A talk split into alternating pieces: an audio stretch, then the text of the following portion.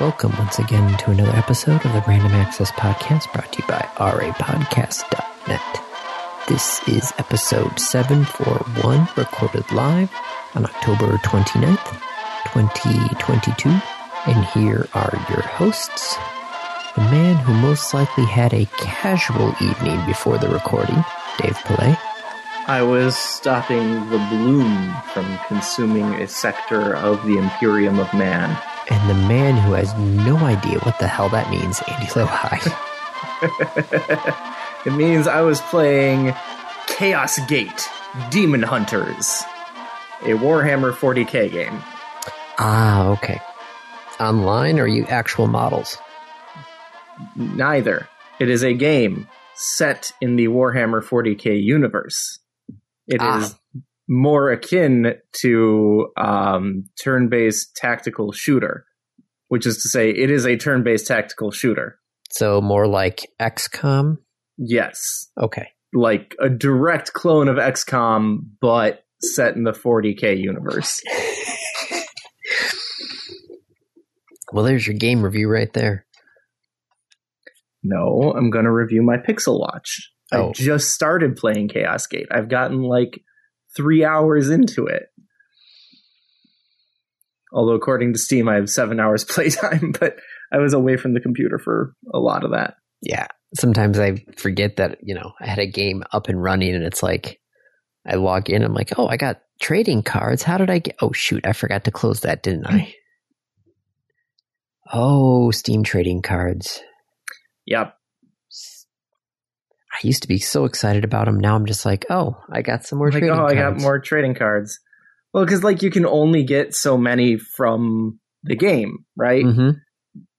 Like I, I wish they had been tied to not playtime, but like achievements, so that the more you played, the more you got.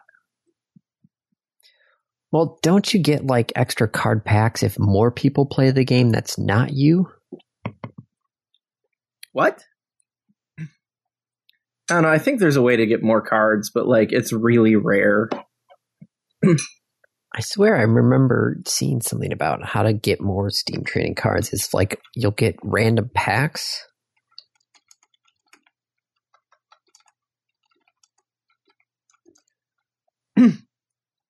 it doesn't say. Okay then. Um in any case, that's that's what I was doing. What were you doing right before we recorded, Andy? Uh, work, unfortunately. Yep, driving back from Holland, where you appropriated someone's laptop power supply. Yeah, so Andy posts his work stuff to Facebook, so it's really easy to catch up on things like that. So, satellite dish 101. the big Uh-oh. big dish is not the actual receiver. The actual receiver yeah. that little thing in front of the dish. Right. That's that's attached to the dish. Yes. The dish is literally a, a parabolic dish. That's why it's called a dish because it focuses all the signal from all that area onto one point. Yes. That is the the nifty feature of the parabola, one of our conic sections. So that thing on the end of the parabolic dish is called That's the, the actual receiver, right? Yes, like it's the called the feed horn. Yeah. Okay. Why is it called that? I don't know. Because someone decided it looked like a horn and it provides the feed. So on the feed horn, um, there's something called an LNB, low noise block down converter. So it takes the RF signal from the, the dish that gets focused from, you know, the parabolic dish to the feed horn and takes that RF signal and converts it into something that you can actually send down coax. Make okay. sense? That's that's sure. your that's your actual like modem of the thing. That converter though needs power to run. It's not a passive down converter. It needs active power. And so what you do is you actually have your satellite receiver will actually feed power up the coax to that LNB to actually power it. How this all works, I don't know. This is just how it works.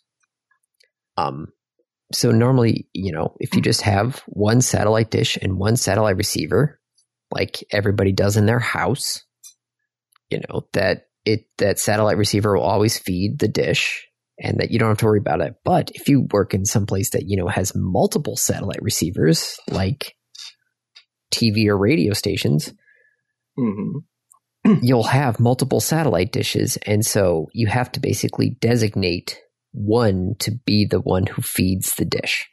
Right. And then you, there's lots of confusing things there, but a lot of what a lot of people do is they basically have a distribution amplifier that will take the feed from the dish and send it out to all the satellite receivers. But that will also be your power to the LNB. Make sense?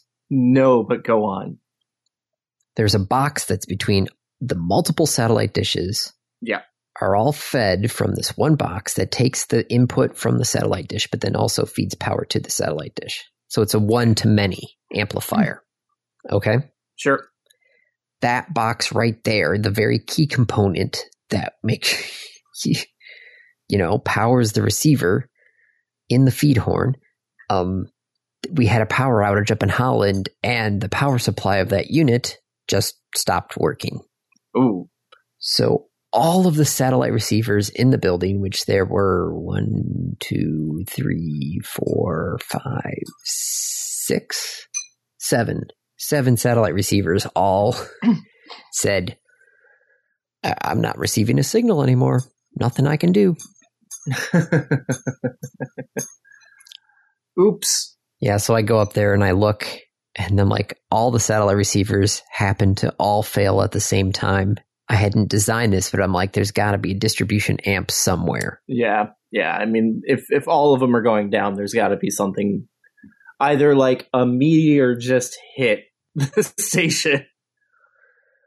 Or somebody backed into the dish. That's happened a couple Yeah. of times, and they mm-hmm. misaligned the dish, and then I have to go back out there with a big freaking wrench and undo all these bolts and move everything back together again. How how big is the big freaking wrench? Uh, the bolts are uh, two inches. That's a pretty big wrench. Yep. Because this is a 12 to 16 foot dish in size, somewhere in that range. I don't remember what it is off the top of my head, but it's a big steel dish. So Yeah. you have to bolt the thing down. Otherwise, Probably very heavy too. yes. But I've se- I've seen the dishes where the wind picks up enough and it's a big sail, just Yep. push the thing out of alignment. And be glad that it's just pushing it out of alignment, not like tearing it off. Yeah.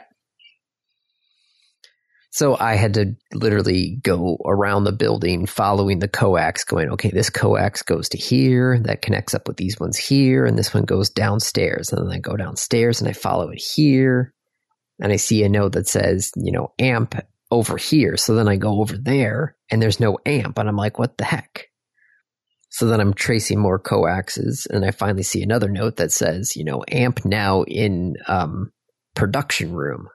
So I have to go back upstairs again into the production room. Yeah, literally just following at least, the. at least the- there was a note, right? Yes. At least there was a note. Otherwise, I would have been another 20, 30 minutes of me tracing more coax cables. Yeah. So I found the I found the the the thing there, and I look at the power light, and the power light's just blinking on and off, and I'm like, well, that's not normal. so then I I raid the uh, the junk drawer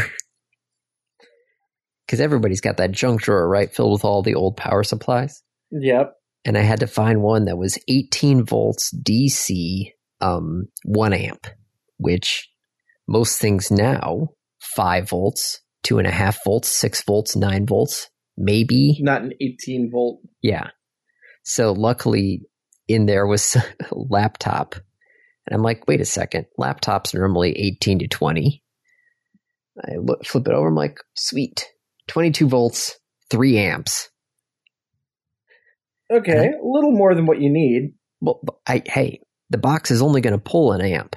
It Yeah. says So three amps is plenty. You know, I can't go under an amp. That won't work. Right. So yeah, I just luckily there was Euro block connectors on the back for power, so I was just able to unscrew the one, clip the wires, strip the wires, put them in there, plug it back in, and it goes up and running again. And I'm like, okay, I don't know whose laptop power supply I just destroyed, but it works. I'm going to go home now. And go back up later to actually replace it? At some point, yes. Once I find, you know, an 18 to 24 volt 1 amp power supply. Yep. So, yep. That was my, you know, it's yeah, a pretty I got crappy night, Andy. Well, yeah, well, it started it started out because I got the emails that, you know, hey, suddenly the web streams were down and that the VPN was down and a couple other things. I got emails from a bunch of things going down at once. I'm like, well, shoot, there's something wrong at the studio. And then two minutes later, get a call from somebody in the studio going, um, we lost power. Is there anything I can do? And I'm just like, nope. There's no generator there. The UPS units will last for a bit. And like, you can just sit around until the power comes back on. Power came back on, and he's like, Yeah, we're still not getting the satellite feeds. I'm like, Okay, go over to the satellite rack. He's like, They all have red lights. I'm like, Well, shit. Oh. like, oh, that's, that's not good. Nope. If the lights were green, that would have been okay because then the whoever did this was smart. There's a fault light on there. Mm-hmm. If the fault light is red, that means there's an active fault. But if the fault has cleared itself, the light will turn green. So then you can actually go to there, go, oh, there was a problem at some point, but it's corrected itself. I can go in and look. Or you can go in there and see the red light and go, oh, there's a problem right now. And so the, the you, green one is like, oh, there was a problem, but I don't know what, and it's gone now, but I can at least like just well, do some basic will, diagnostics. Yeah, it will. It, there's a simple log in there telling you what the problem was to trip the alarm. Okay, that's good. So you can go back in there and go, okay, previous alarms. Oh, there was a low fault. When did that happen? Let me check. Oh, that was when the lawnmower guy was out there. Hmm. Gee, I wonder what that would be. Mm-hmm. So yeah. Fun day. Hour drive up there, scrambling around, found a fix, put it back on the air, driving back again. And then yes, ordering an actual power supply and then driving back good, up there. Good. I'm I'm glad that you you ordered the actual power supply. Well, no, I will, will order it soon. Yes, probably not on the weekend, right? Like no. you'll actually do that from work Monday. Yep.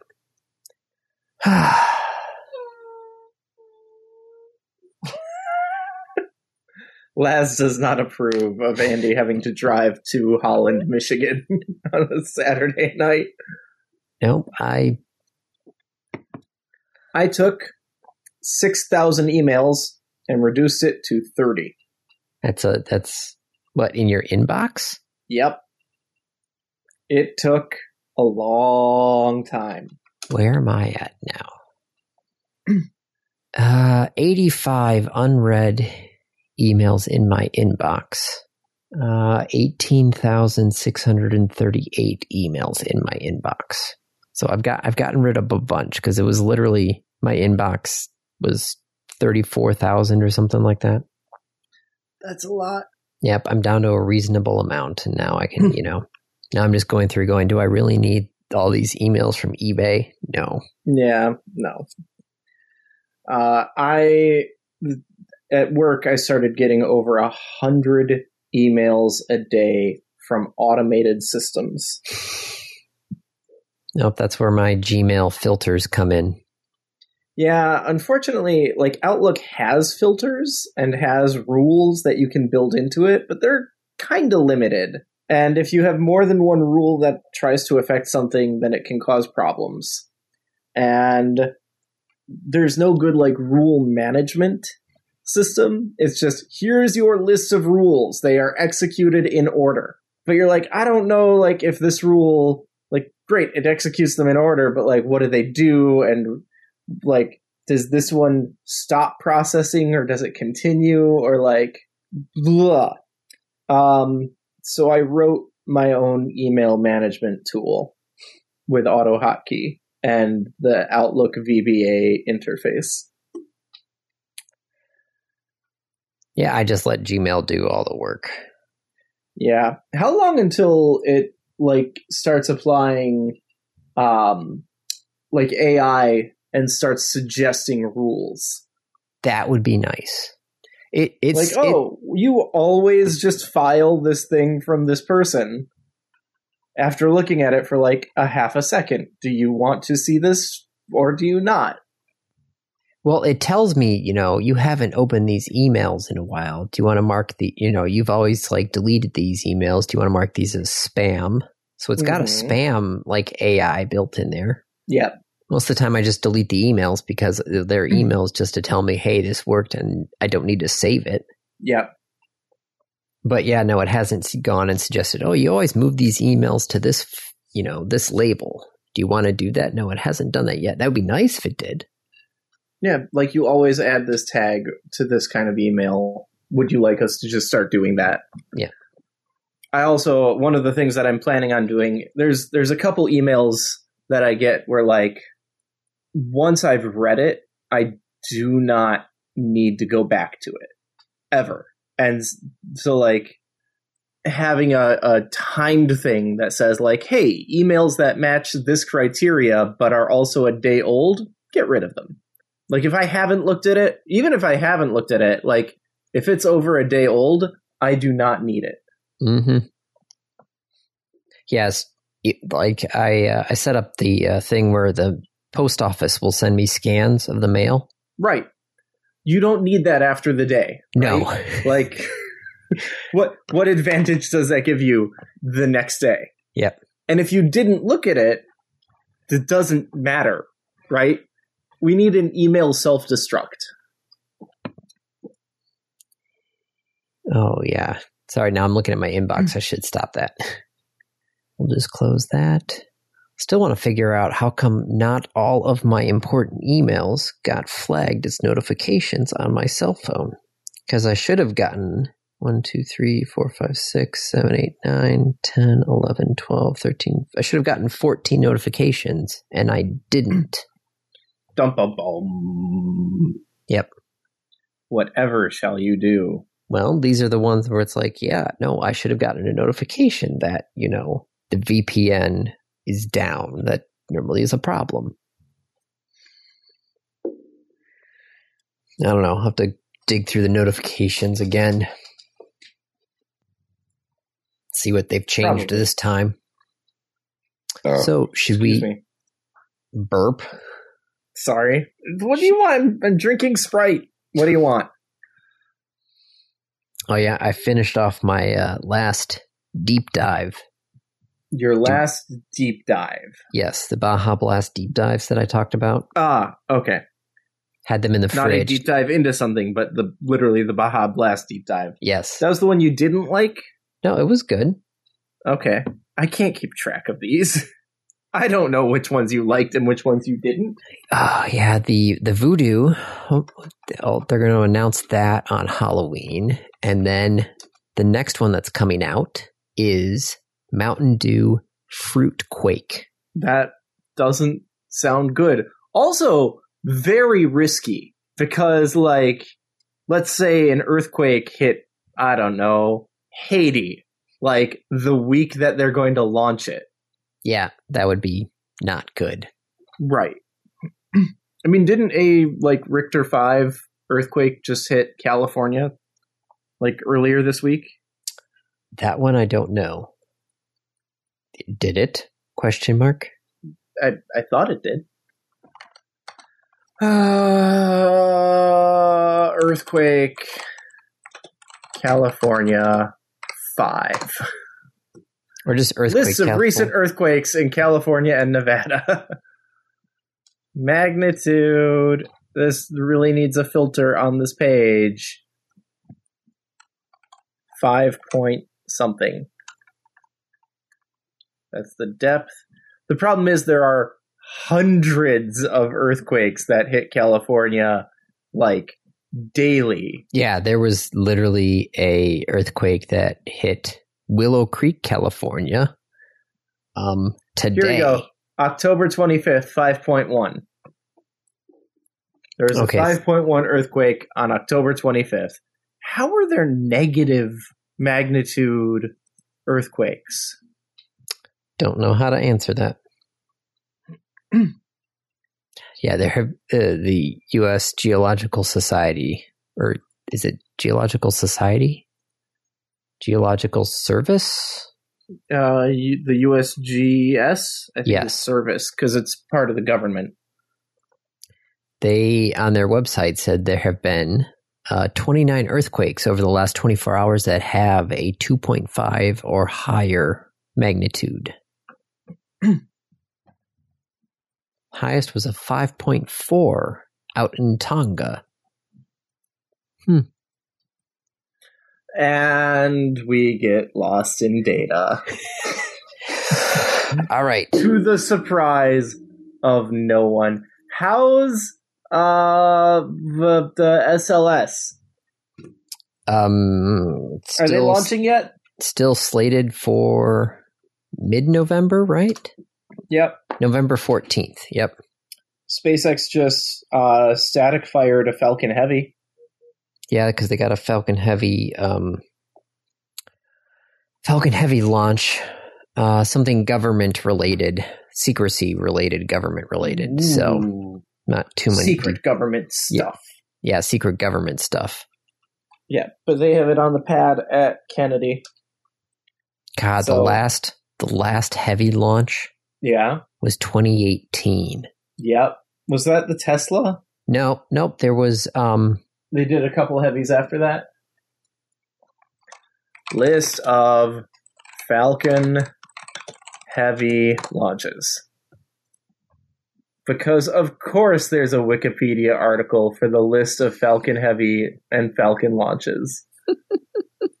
there's even two. There's one that's between 2010 and 2019 and there's one that's 2020 onward. Well, clearly I want the one from 2010 to 2019 because the last Falcon Heavy launch was 2018. oh, nope, nope. There was,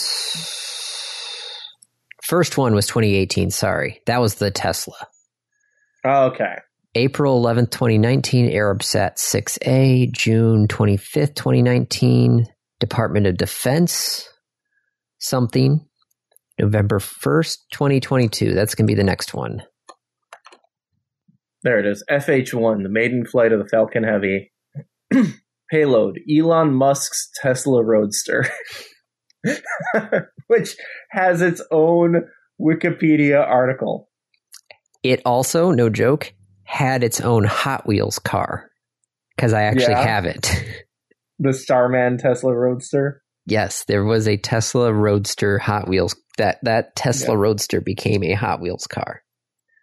I got it, and then It's I, in orbit, right? Like Yeah. they inserted it into an actual solar orbit, not just a like, yeah, we're just going to launch it out there and it'll do something. So like it comes around every so often. I wonder what its closest approach to Earth is going to be. and also like, you know, 300 years from now when we're cleaning up all the garbage out in space and like we've got advanced technology and they're driving you know they're flying around the solar system like um control? Yes. Control i've picked up an unidentified object um moving to intercept and control there's a car out here. A what? A car an automobile. Like the thing in the museum? Yeah. What It is satellite catalog number 43205. okay, simulations over a 3 million year time span found a probability of the roadster colliding with Earth at approximately 6%, uh, or with Venus at approximately 2.5%. Eventually, only the aluminum frame, inert metals, and glass not shattered by meteoroids will remain. I love it. Glass not love it. shattered by meteoroids. Yeah. It's fantastic. Oh, So, Okay. SpaceX news. yeah. Um, where's it at? Where's it at? Well, first off, Amazon, in order to keep its FCC license for its satellite based internet, must launch half of its 3,236 satellites by 2026. Um, the problem is, is that they, when Amazon originally signed deals for their satellite launches, they signed deals with Arianespace, which is the EU company. They're based out of France. There's actually another topic on them. Blue Origin and Mhm. ULA. hmm Problem is, How many is- of them have backed out? well, the fact is they have to get 50% of their satellites launched by 2026 and the remainder Yeah. by 2029 or they lose the license. And the fact is, is that the only per, the only company out there with sort that sort of heavy launch capability Is SpaceX? is SpaceX. so Amazon has basically Oops. actually gone out saying that we are opening we are open to talking to SpaceX just because we need to. Right. The question is Is SpaceX open to talking to Amazon? And I guess the answer is yes, because money. Yeah. But it would be really funny if, like, SpaceX wrote into the contract, like, we will do this. However, Jeff Bezos must sign or must, like, make public appearance with Mr. Musk and must, you know, go on a press tour about how wonderful the Starship is. Just in Amazon case you're wondering- host a SpaceX button on this website. The um, SpaceX has already launched 3,000 satellites with the Yep. Falcon 9 rocket. So Yeah. And they just keep reusing the same stuff. so that was that was a bit of a surprise where Amazon's like, yeah, we we're open to talk to them because th- their track record speaks for itself. Their track record being that they actually are launching things. Right. So, I, bringing up the Arian Space program, Mm-hmm. think of Arian Space as the That's EU. that's got to be the wrong way to like say that, right? I think I, I don't know. It's French, so I don't. Because because Aryan isn't that the German like perfect race? Yes, that is that is true. So it, I think you're mispronouncing something, Andy. Ah, Aryan means very holy in French. Okay. But is that how it's pronounced?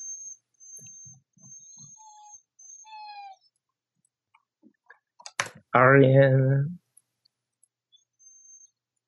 Ariane. Ariane.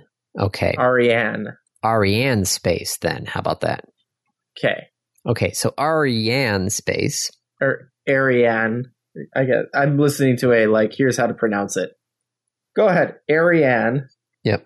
So Ariane, sure, whatever it is. they're European Union based because they're based in France. Uh, I do believe that is it Airbus. I think a- Airbus is the um, It's the French aeronautical. Yep.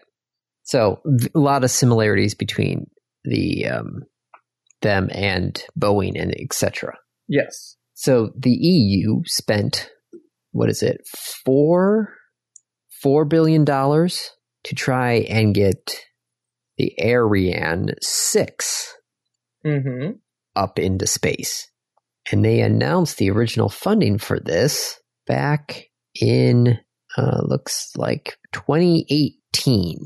Okay. It's a big asterisk on anything that predates 2020. Yes, but still, So, how'd that It- work out for them? the ESA, you know, gave a whole bunch of money to this European aer- aerospace company to build a new rocket. Mm-hmm. 4 billion oh 4 billion euros sorry not us dollars but Oof, euros That's that's a lot of money. yep 4 billion euros and the original maiden launch was slated for july 2020 here we are And as the, we all know, something happened.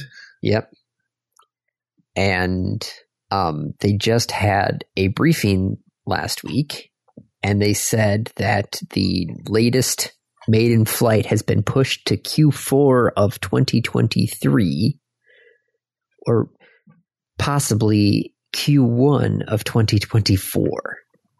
That is a long delay. That What's yep. their explanation? Well, there's there's a couple of explanations here. A lot of it um, came from the flat fact that um, rather than actually just trying to get it out the door and in, up into the air, Mm-hmm. it, it was a lot of oh well, the pandemic we're not going to launch right away, so we can actually try doing some updates to everything. Oh, Yeah. so they they went back to the drawing board on a few things. Mm-hmm. How'd that work out? Four years later, we we know how it worked out. It Yep. didn't. Uh well, that's that's unfortunate for them. Yep. I feel bad for them. So yeah, so Europe doesn't really have their own launch rockets, Modern right? Yep, Launch rocket, yeah. Because they were planning on taking the Ariane five, and you know, shutting down that one because the six was supposed to have already started launching place. by now. Right. Since that didn't happen, are they just still using the fives or Most of the five stuff has been spooled down, so they're they're trying to. e- Your thought now is okay.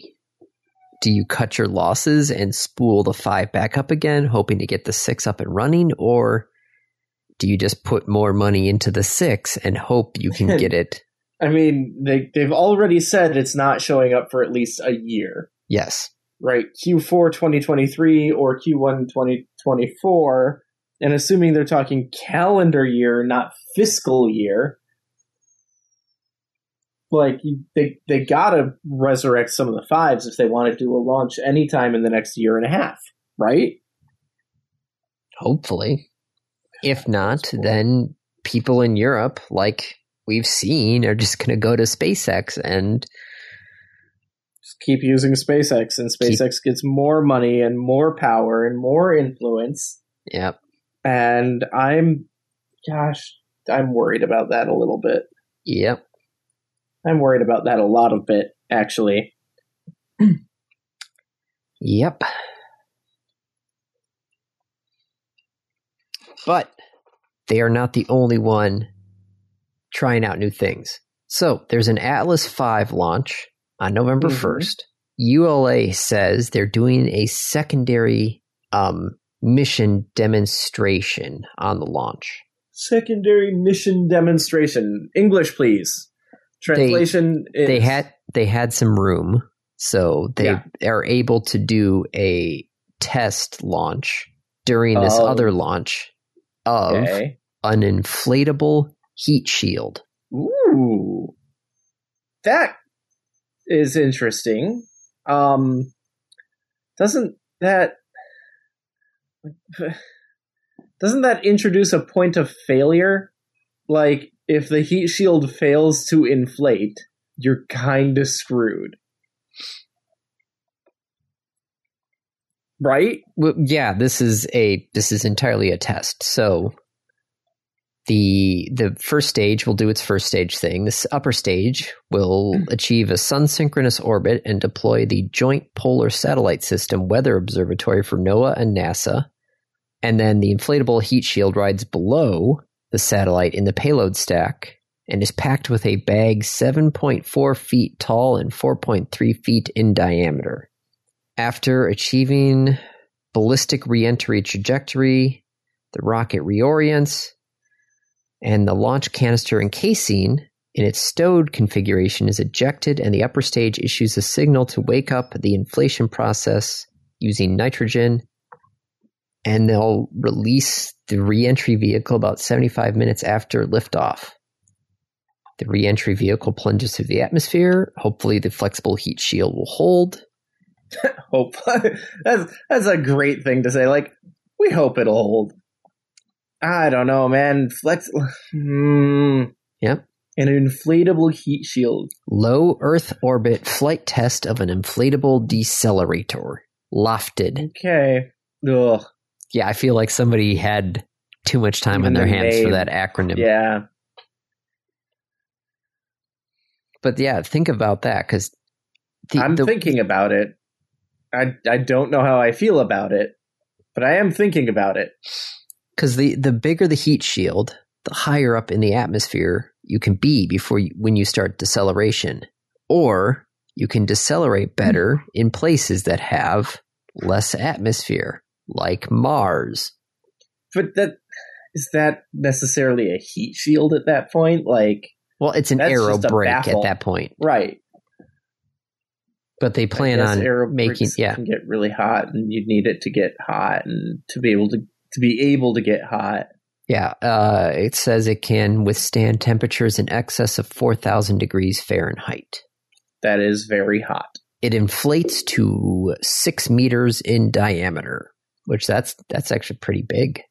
Yep, that's twenty feet. Yep, How big are your satellite dishes? not that big.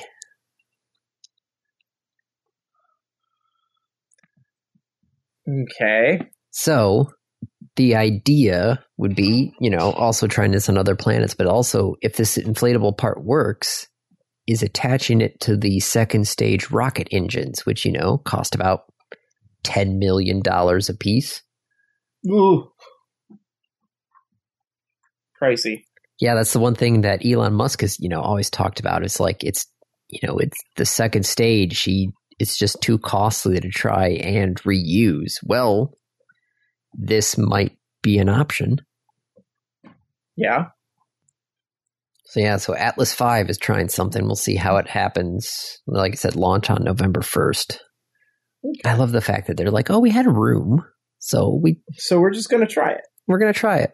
If it works, it works. Yep. Does not If affect the primary mission at all. It just will. We'll see if it works. Yeah. And if it doesn't work, then at least we know it doesn't work, and we can start looking for something else. Yep. All right, you put a space news topic on here. I, I did. So first off, InSight. Remember InSight, That was the Mars the mission? that was the thing where it was supposed to like dig into Mars, right? I think so. Wasn't that also the Sky Crane? Um, one of the s- sky cranes, I think. No, this was a this was a lander. Was it a? Mm. In either case, InSight is in in sad news about to die. Yes. Uh, the problem with the the landers, the stationary ones, is that they like they have no way of cleaning themselves off, and so the panels get covered, and so they don't get enough power, and so they close down, and that's about to happen to InSight. It is it has has kind of gotten to its last little bit. However, they were able to get like a little bit of, of data right at the end, uh, which is they thought there was a Mars quake, and it turns out it was not a Mars quake. It was an impact, a meteor impact on Mars near the equator, and it registered, and they they managed to find out like it uncovered ice in the impact crater like- boulders of ice near the equator. So that's that's kind of a big thing because like that's that's ice on Mars. They're starting to think there's a lot more water there than they thought. Well, that's good because that's the one thing that we need. Yep. Water makes things possible. hmm So that's that's mine. There's a lot of sad topics out here from what I'm looking at. Um, I'm looking at like the UN climate change. That Yep. doesn't sound happy. Nope. because I uh, know what the world is like right now. Yeah, the the scientists believe that we are going to go past the threshold of 1.5 degrees Celsius. oh yeah, oh, And that definitely. even though, you know, since the last meeting last year, the governments have done diddly squat Yep. to um, mitigate Yep. their, you know, this problem, and that only an urgent transformation of society will avoid disaster. Which that's a, that's a lot there.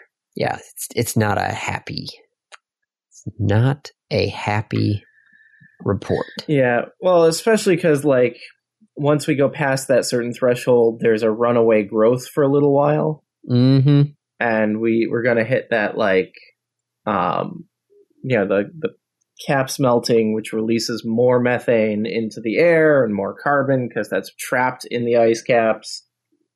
And the water will cool for a little bit, but then it's going to warm up. Yeah, it's not going to be a fun time. It's it's going to be gross.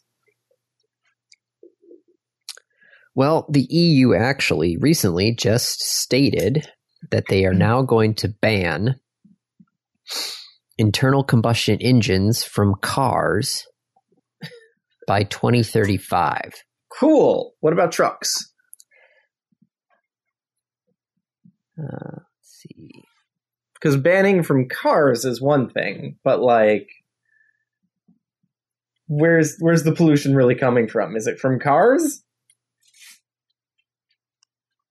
Uh, let's see. Uh, heavily reduced passenger vehicle carbon emissions. New passenger cars and vans in 2035. So, yeah, the trucks would be helpful. Oh, yeah, and OEMs that produce fewer than 10,000 cars a year, like Ferrari, McLaren, and Aston Martin, will give be given waivers. So they don't have to change at all. Uh, oh, no, they will have to go entirely emissions free by 2035. But still, yes, trucks, that would be um, helpful. That's oh, Andy. Yep. Uh, Apple is going to do USB C. Yep. They said, obviously, we have to comply when they were asked about if the iPhone will, you know, how will the iPhone react to the new EU regulation that requires devices to have USB C ports? Yep. Obviously, we'll have to comply. what a great statement. Like, well, obviously we'll have to comply. Uh, however, it doesn't mean that the U.S. Apple. No, the U.S. Apple will. Uh, let's see. Does it say anything about the U.S.? Ah, yes. He didn't clarify whether the company plans to only introduce USB-C iPhones in Europe, where is it required, while still introducing Lightning phones in the U.S., or whether it will offer the USB-C phone in both. So we don't know if this will affect the U.S., but they said it will. It will be in the EU. He also stated that we think the approach would have been better environmentally and better for our customers to not have a government be that prescriptive. So the thing is, yes, we're going to do it, but we don't like it. So yes, though they uh, they, they don't like to do it, but they're going to do it, and they haven't Yeah. said if they're Well, going to do it because it's it. Apple. They Yeah. don't want to have to do it, but Yes. they will do it. Which I'm thoroughly amused by. Couldn't happen to a worse. I mean, uh, excuse me. Well, speaking of ridiculous things, and ridiculous companies, Yes. Activision. Oh, I don't like where this is going, Andy. So the latest Call of Duty Modern Warfare 2 came out, Yes. and you could buy it on physical disc, right? Or you could get Like the digital should. download. Because you can buy games physically. Yeah. Turns out the disc that the game came on Yeah. only had 70 megabytes of data on it. 70 megabytes of data. So a loading screen and a set of credentials. Most likely, yes, because the 70, sorry, 70, And, and instructions on how to download the rest of the game. 72.23 megabytes in size.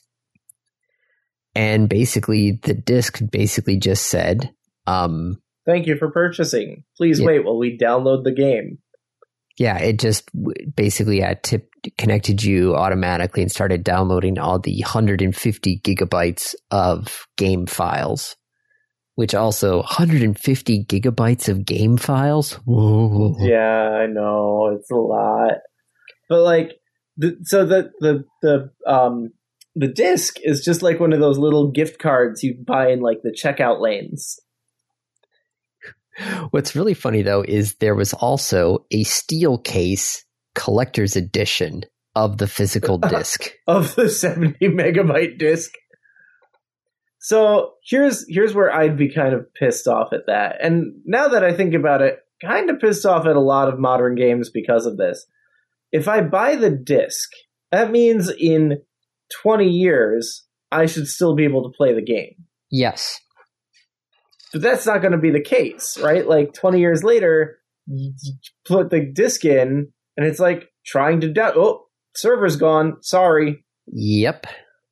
Heck, that that's happened with a bunch of my EA games where it's like, hey, do this part of the game, and I'm like, I can't because you guys shut down the servers, so I can't. And of course, every time I boot it up there, it you know pops with an error message going, hey, we can't connect to the EA servers, and I'm like, yeah, because well, no duh.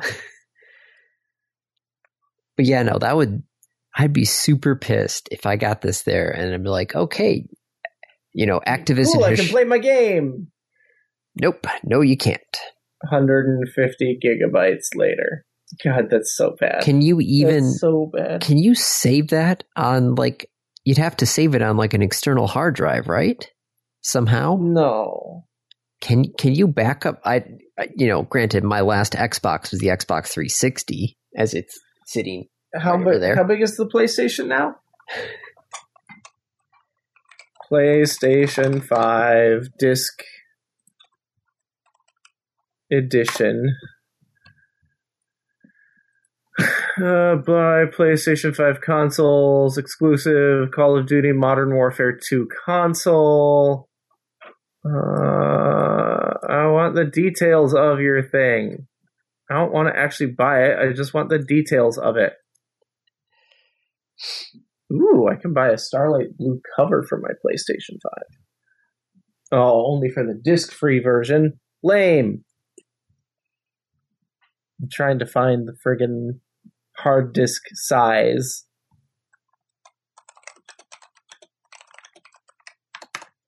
PS5 has 667 gigabytes free for games. Okay. So yes, you can install this game in its entirety. You can't install it four times. and if you delete it, you'll have to re-download 150 gigabytes worth of game file. That's that's a lot. That's so much. That's so much. Laura was just pantomiming. Couldn't you just use like the disc? The disc contains a file to download. SD card. Oh, an SD card, not in the PS5.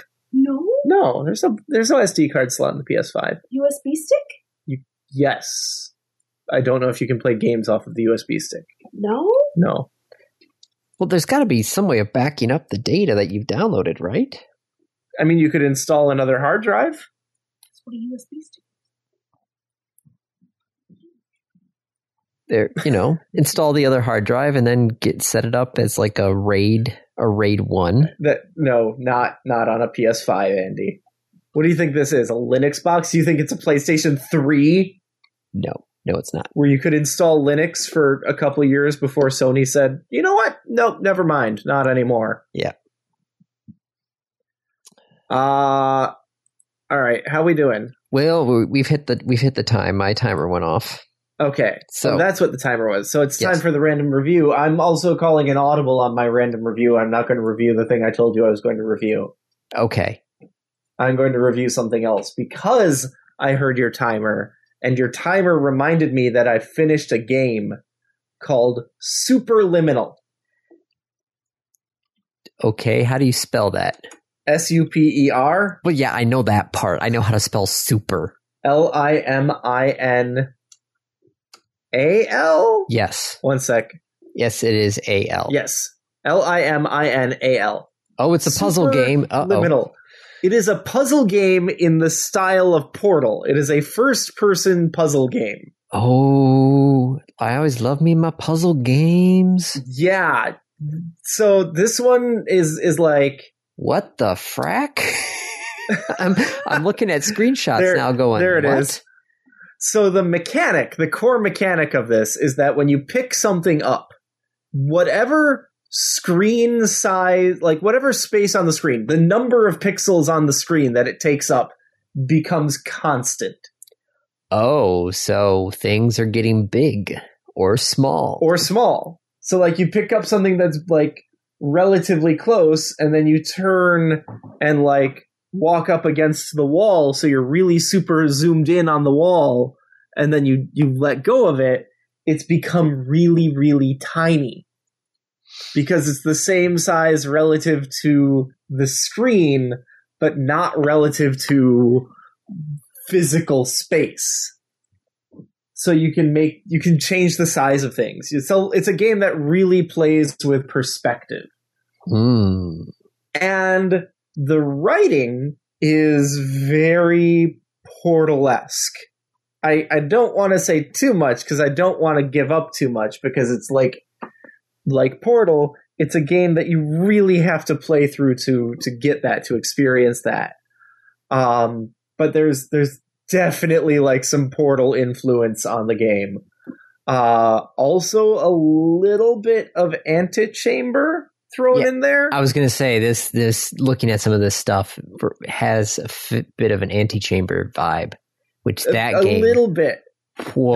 That- so Antichamber is like mindfuckery to a thousand. Superliminal is like mindfuckery to like twenty percent. I think I got like a headache trying to figure part of it out. But it was really good. It was really good. Oh, and there's also like the the buttons that like you put something down on a button and a door opens. Like that's clearly from Portal. hmm Uh it's, it's so good. It's so good. The thing is, every level starts with an alarm clock. So when I heard your alarm clock going off, I'm like, "Ugh, no. yeah, every level starts with an alarm clock. Every level ends with an elevator. okay, that's yep. That's that's got some portal vibe right there. There's there's an antagonistic computer program. Rather, there's a computer program. Whether it's antagonistic, I mm, I don't know if I can actually say one way or the other. There is a computer program. Okay. It tells you right up front that it does not care. it's like I'm not. The the joke is I'm not part of your care team. I do not care.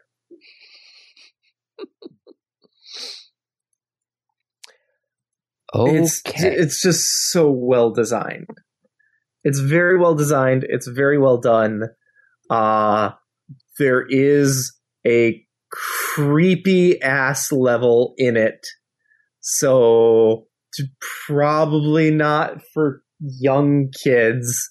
Like there's nothing bad I I'm going to stop there. I'm actually not going to say it because I don't want to ruin it because it's just so good. Go play this game. All right. I will put it on my wish list, and uh, hopefully somebody will get me some Steam credits for. Sounds Christmas. good. Or just buy you the game off your wish list. Also, could be true. Yes. All right. Random topic rolled ahead of time. What habit do you have now that you wish you would have had much earlier in life? Hmm. What habit do I have now that I wish I see? I have a thing that's not a habit, but I wish I did it more when I was younger. Which is to say, I brush my teeth regularly now. Yes. Oh my gosh.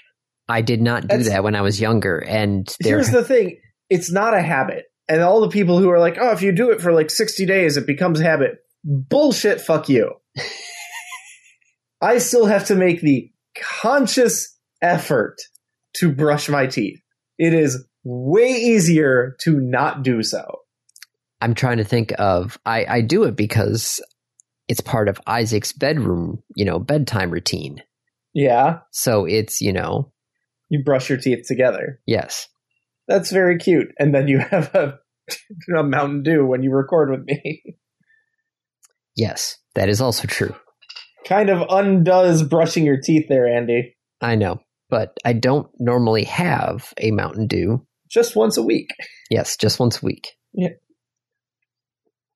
But yes, no, that's yeah, there have been No, I many hours spent in dentist chairs that I really wish I could, if I was smart enough. that you could have avoided. yes. Yeah. It's one of those things where I think about it now. It's like, you know, there's the preventive preventative maintenance Yeah. versus, you know, repair. Yeah. Where it's like, yeah, if I just brush my teeth just the two minutes, a, you know, two times a day, it's a lot better than, you know, going to the dentist office and be like, I'm going to have to see you in a couple of weeks. Hmm. We've got, you know, multiple cavities to fill. And I'm just like, oh, Yeah. that one. And then also exercising. Again, something that like is not a habit that I have now. But it's still like, you know, the, I can drop Isaac off in the morning and then hmm. I hop on the treadmill. I do my little iFit thing. Have I reviewed the iFit treadmill or no? I do not know. I don't think so. Might have to do that next week. Um, Okay. And then, you know, that's part of my morning routine now. It's like, okay, I do the treadmill and then I shower, then I go to work. You know, it's it's one of those things where it's like, okay, that's um, yeah, having just a uh, having exercise as part of my daily routine would probably be Useful. Yes. Because it's a lot easier, if I remember hearing this correctly, it's a lot easier to regain muscle that you've lost than it is to gain muscle in the first place. Hmm. I don't quote me on that. I'm not a nutritionist, I'm not a physical therapist. But supposedly that's, you know, that's it's a lot easier to, you know, if you to to redo something than it is for your body to do it the first time. The first time's always the hardest. So if I would have, you know, done it the first time when I was younger and my body was more younger, more flexible, more Mhm. resilient. like I think I hurt my shoulder sleeping weird. Yeah, that's happened. Yep. So yeah, nope. It's brushing my teeth and exercising. I will go with those two. I I would go with those, except they aren't habits Oh. that I have. Like they're they they are habits. They are just not habits that I have. So I don't know what habit I have that I would prefer to have when I was younger.